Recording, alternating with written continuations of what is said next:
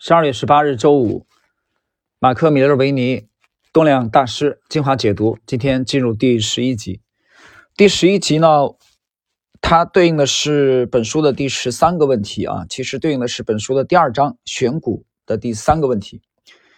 呃，那么今天呢，我们就来这个问题跟这个暗箱操作有关系啊。我们看看这个米勒维尼的读者是怎么提问的。那么。暗箱交易会不会改变你们对成交量的分析方法？米勒维尼回答：不会。虽然盘中的成交量会因此而有所倾斜，可能会影响推断，但所有的成交量都将在收盘后结算。而我注意的通常是盘后的数据。呃，解释一下，米勒维尼讲的意思是他其实不是很关注盘中的。因为盘中的这个价格也没定，对吧？还在还在波动，那么成交量也没有确定，所以他更关注盘后的数据。第二位，David Ryan，对我来说，成交量就是股票的命脉。成交量显示的是股票的基本供求状况。大盘的股票啊，大盘股往往会因为成交量飙升而成为市场的主流股票。威廉·欧内尔常说，这些成交量的来源可不是你那个住在街角的姨妈，而是真正有实力将股价推高的共同基金、对冲基金以及大型基金经理。大赢家的成交量特征不会改变，无论有没有暗箱交易，都会向市场显露出来。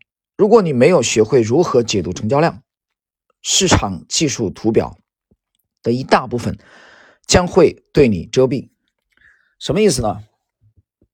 就是你对成交量的这个分析没有达到专业水准的话，有相当一大部分市场的精确的信息关于交易的，是对你屏蔽掉了，把你屏蔽了，明白吗？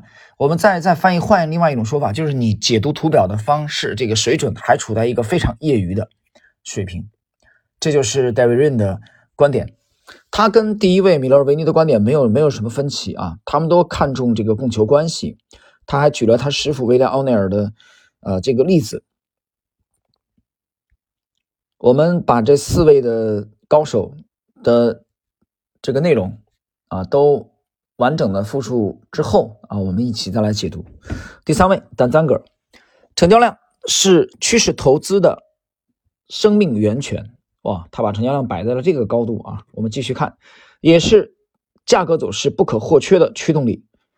暗箱的交易交易量是在交易日结束的时候也会被纳入一并计算，虽然时间稍晚了一些，但你还是可以知道每天的真实交易量。我个人并不认为暗箱交易量有多大的影响，因为这种现象早已经存在多年了。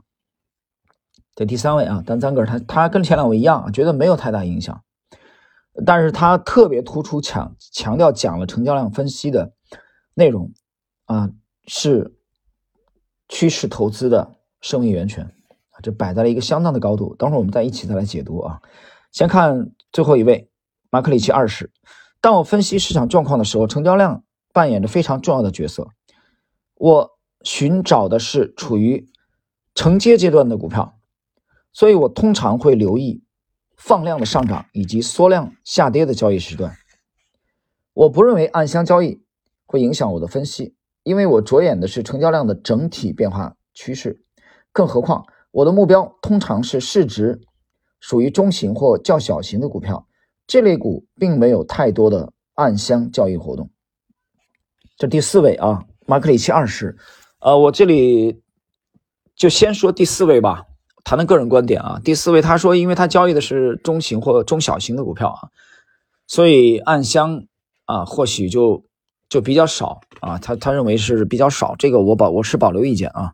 他说没有太多的暗箱，我觉得暗箱哪里都有啊，有人的地方就有暗箱操作。有没有人读过吴思先生的那个《血仇和潜规则》啊？写的非常精彩，没读过的可以去读一下。那么，出生于湖南湘潭的，呃，毛泽东先生曾经讲过这种话啊，类似的话：有人有人群的地方就有左中右。我在高中时代啊，这个读书学生时代去读，当时很喜欢读高阳的书。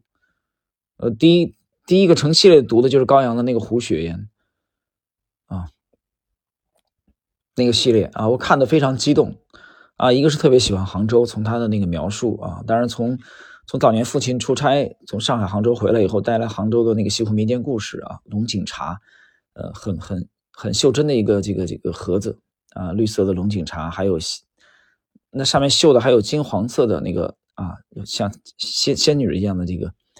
呃，杭州的西湖民间故事啊，我都觉得特别特别向往。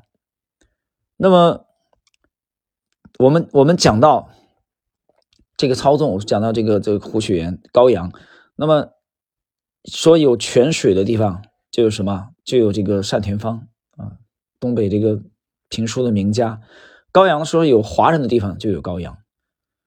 那我想说的是，有人群的地方就有多空。全球任何一个资本市场，都必然会有暗箱，啊，我举个例子啊，你就说我们我们当下吧，啊，离我们近一点，A 股，就说大宗交易，呃，你有没有觉得大宗交易实际实实实际上是一种另外的，啊，你可以那么理解，对吧？但是大宗交易改变一个个股的，大宗交易改变一个个股的长期走势了吗？大宗交易。对这个个股的走势起了决定性的作用吗？我认为没有，没有。那么这个个股的股票啊，无论是在最近我在知识星球连续写随笔的啊，我们的主流的品种，比如说我们跟踪的两只 ETF 啊，而且我们讲的最清楚的四季度到明年初最主流的进攻方向的这个 ETF，今天又创出新高，这是什么力量？这是你和我的力量能推动的吗？不是，这是市场的合力啊！这是博时的力量，还是易方达的力量，还是中金公司的力量啊？或者是 GIC，或者是这个淡马锡啊，新加坡的这个政府的投资的这个力量，还是德意志银行的力量？都不是。你可以说包含他们的力量，但也绝对不单单是一家两家，它是市场的合力。所以它是一个众人拾柴火焰高的力量，推动了这个股票上涨。那么换言之，它同样也是一个墙倒众人推的力量，做空的力量，导致一个股票不断的向下。去看看苏宁啊，零零二零二四，在这个喜马喜马的这个叫听友圈子吧，啊，我我这个因为丢的比较少啊，前两天丢了一个帖，很简短的帖子。我说这种在我们在我们这个概念当中早就已经不是股票了，我还要去看它报表吗？我还要去调研吗？还要去走访它的门店吗？根本不需要，图表已经说明一切了。所以这几位都强调供求啊，做趋势投资。今天上午跟一个朋友还在交流，说图表知道的比我们早得多，图图表掌握的信息比我们准确的多。我们的任务就是解读图表。看懂图表，那么就这一点来说，今天的这几位大师，比如说 David Ryan 刚才说讲，成交量分析是整个趋势分析的一个非常重要的内容。那么第三位 Dan Zanger 讲，成交量是研究趋势投资的生命源泉啊，他把成交量摆在了这个至关重要的地位。但是我想谈一下个人的看法啊，我个人认为，或者在实战当中啊，我认为，如果你脱离价格走势来谈成交量，那基本上就是属于耍流氓。啊，那是应该就是无源之水和无本之木，不要脱离价格的趋势的前提啊之外去谈成交量，所以这是我们今天解读这个呃暗箱操作的。